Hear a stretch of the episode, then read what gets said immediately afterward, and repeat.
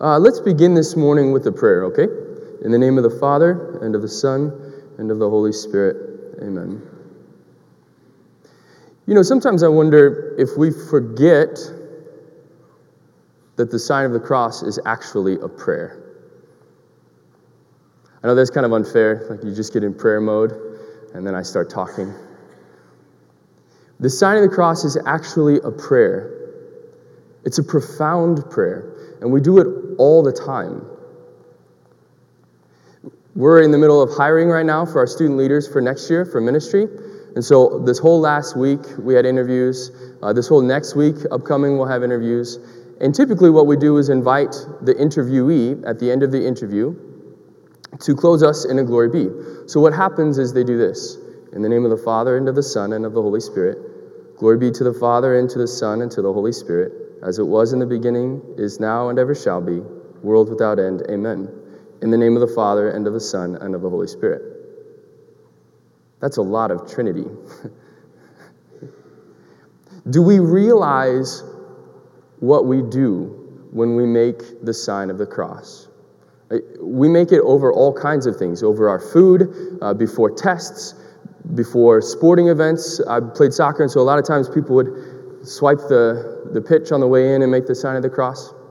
We make it, all, in fact, actually, you've done it four, maybe five times already in Mass. As we began, and then the gospel over our mind, lips, and heart. And then as we began the prayer, so we we make it all the time. And there's a phrase which I know you know familiarity breeds contempt. It shouldn't, but it does because we're fallen. And so I, I want to call us back to the fundamental, uh, which we learned today. First of all, there's, there's many different kinds of signs of the cross. There's the casual, Father, Son, Holy Spirit. Uh, that one also looks a lot like, it's, it's not, but it looks like the I forgot the words sign of the cross. Uh, there's the I don't want anybody to see sign of the cross. There's the I really don't want anybody to see. I'm making it in my heart right now. There's the I want everyone to see sign of the cross.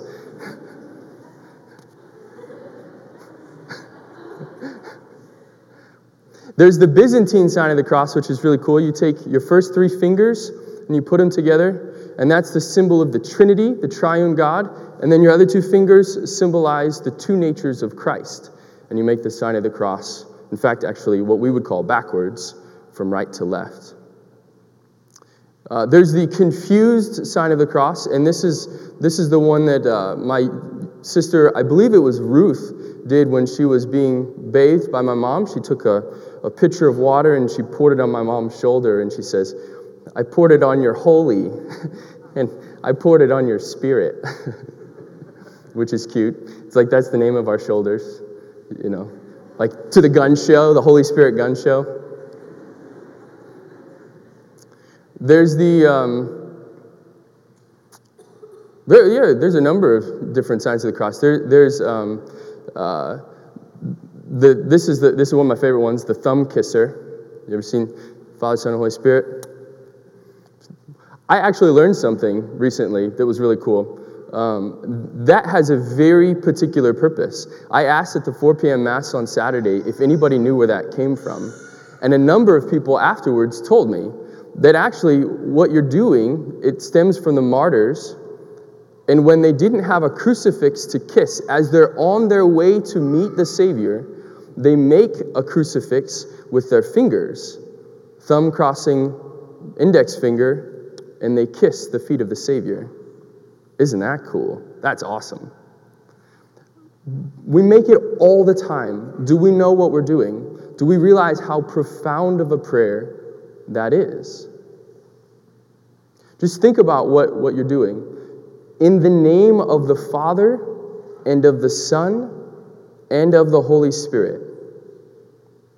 Who are those people? That's the triune God. That's the one who said to Moses, I am who am who's existed before the Big Bang ever happened. Before anything existed, God did. That's the one who is the beauty ever ancient, ever new. He's the oldest and youngest thing that's ever existed. And the most beautiful thing on the planet. And he's not even on the planet, he created the planet. This is the God of love who created us out of sheer love. And we call on his name every time we make the sign of the cross. And we don't just say the name, we make a very particular symbol. We are marking ourselves with that that's just behind me. We're calling on the name of the triune God and reminding ourselves of the salvation won for us in the most pinnacle act of love ever done on earth in the act of our salvation by Christ on the cross. We make the sign of the cross all the time. I hope we remember how profound that is when we do it. One of the very first times this probably ever happened to you was at your baptism. When the sign of the cross was made a number of times. In fact, it's made on your forehead, on your chest. Uh, there's the ephphatha rite, which is you bless the mouth with the sign of the cross and the ears, and you say, Be opened. And actually, because of that, miracles have taken place. Uh, there's been children who couldn't hear, and then after that ephphatha rite, all of a sudden they could hear for the very first time. I've actually seen that happen. Even just the pouring of the water, which is the most fundamental act we can do as Christians, in the name of the Father and of the Son and of the Holy Spirit. It's so profound and so at the core of who we are. When you make the sign of the cross, you are claiming, this is how we bless people too. You are claiming whatever is made, the sign of the cross is made over, over your food, you're claiming that for God. Over ourselves in baptism, God is claiming that for Himself. It belongs to Him. Over you with a blessing, I'm claiming you for God. Over your children before they go to bed, you are claiming them for God. And here's, here's the cool part, as if that wasn't cool enough. You're not just claiming for, you're actually changing into, especially in baptism. God doesn't just claim us, says, Now you belong to me. He actually affects a change in us that turns us into Himself in the way that a human can be. This isn't just me, this is Irenaeus and Athanasius and Thomas Aquinas. God became man so that man might become God. That's incredible. That we might share in the life of God and not just belong to Him, not just having at one point been cast out because of our sin and having no access to God, and now having access to Him as Father, but now sharing in His divine life. That's what our baptism is all about, which is a good topic for us to talk about today because the scriptures are full of it. We see the flood of Noah, and we wouldn't know that was about baptism except for smart people told us it was about baptism. First one being St. Peter himself in the second reading. We hear St. Peter interpreting for us the story of Noah. He says, Remember when that water came and killed all the dead stuff and all the bad stuff and, and uh, saved all the good stuff? That was that was a prefigurement of our baptism, which is exactly what it does in us. It kills all the stuff that does not belong to God, and it saves and elevates, like the boat, all those things that are now elevated in Him. It changes us. And St. Peter says something else really important for us to hold on to. He says, it's not about the cleansing of dirt Baptism, we don't, we're not concerned with cleansing of dirt. We're concerned with the appeal to God for a clean conscience. St. Peter says it's, it's not about the externals, we're about the internals. That's what it means. That's what baptism means, is about the change interior. So, how do you, how do you cleanse the interior? Well, Jesus says this too. Um, he acknowledges, he says, to the Pharisees, You clean the outside of the cup when inside you're like a cave full of dead men's bones, a whitewashed tomb. So at the end of Lent, if you're thinner, great, good for you. But that actually doesn't matter in the end. What matters is that we are internally changed. So, how do you become internally changed? Well, we heard this almost in the very first liturgical words in this season of Lent from the prophet Joel. He says, Rend your hearts, not your garments. To rend is like a violent tear. To violently tear, they used to just tear their garments. And Joel says, Rend your hearts, not your garments, so that the good stuff can come in and the bad stuff can come out. That's exactly what the season of Lent is about. It's about rending our hearts open to God so that He can fill us with His life once again. And we can get rid of all the stuff that doesn't belong there. This is what Jesus did, in fact. The leader and perfecter of our faith, the pioneer of our faith, and our supreme model. Once he was baptized, the Holy Spirit, it's an interesting word. Essentially, means kicked him into the desert, propelled him into the desert, to then go be tempted for the sole purpose of being tempted by Satan.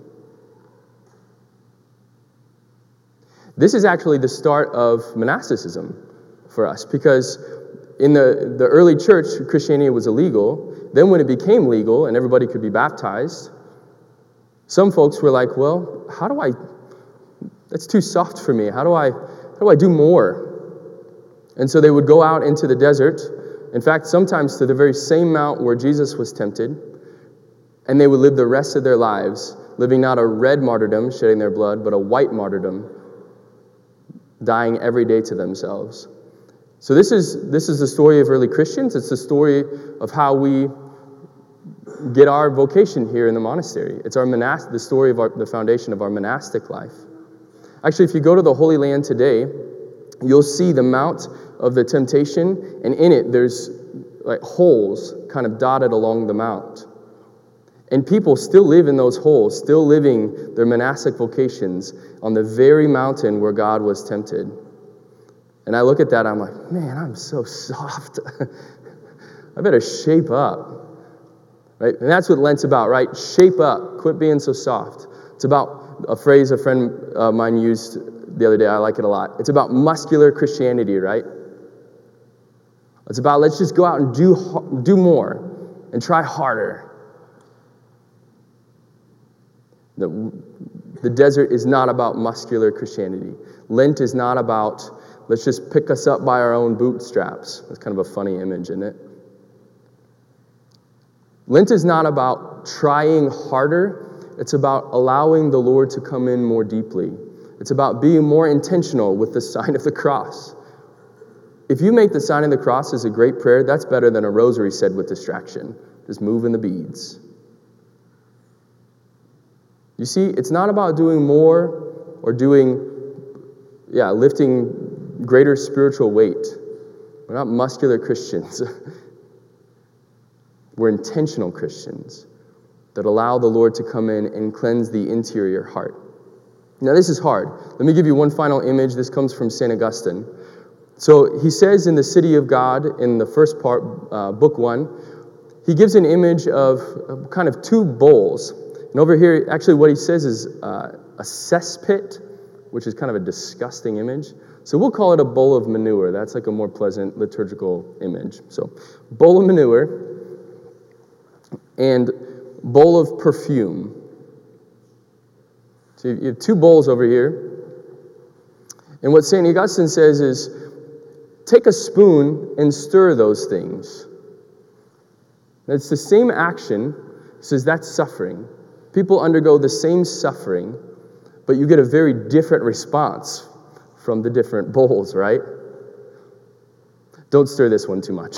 Keep away from the manure. But if you stir the perfume, you get to experience the nature of what that perfume really is. Unless it's stirred, you don't get to smell its fragrance. And unless it's stirred, you don't really know how pungent this can be. So, Lent is about getting stirred up, allowing the Lord to stir us. And if we find that we don't like the smell, that we complain about how hard Lent is, uh, that we drag others down. Now, just remember, you brought that on yourself. You chose your own penances. I'll acknowledge here, by the way, I usually do three things. I've failed in all three of those things so far on different occasions. Right? That's okay. As long as you're not choosing to fail, I fail out of weakness. So I'm in the same boat with you. But you're getting stirred up. And if you don't like the smell, there's really good news. Because the Lord can literally change us into this sweet smelling perfume. This is really interesting. That's an actual spiritual gift. Did you know that? The gift of perfume. Padre Pio had it. They said when he would walk into a room, it would be fragrant with incredible roses, such that no human nostril has ever smelled before. That's kind of cool. You'd never have to shower again. Please shower. But he can turn us into that. If you don't like the smell, ask the Lord to come in more and more and more and more.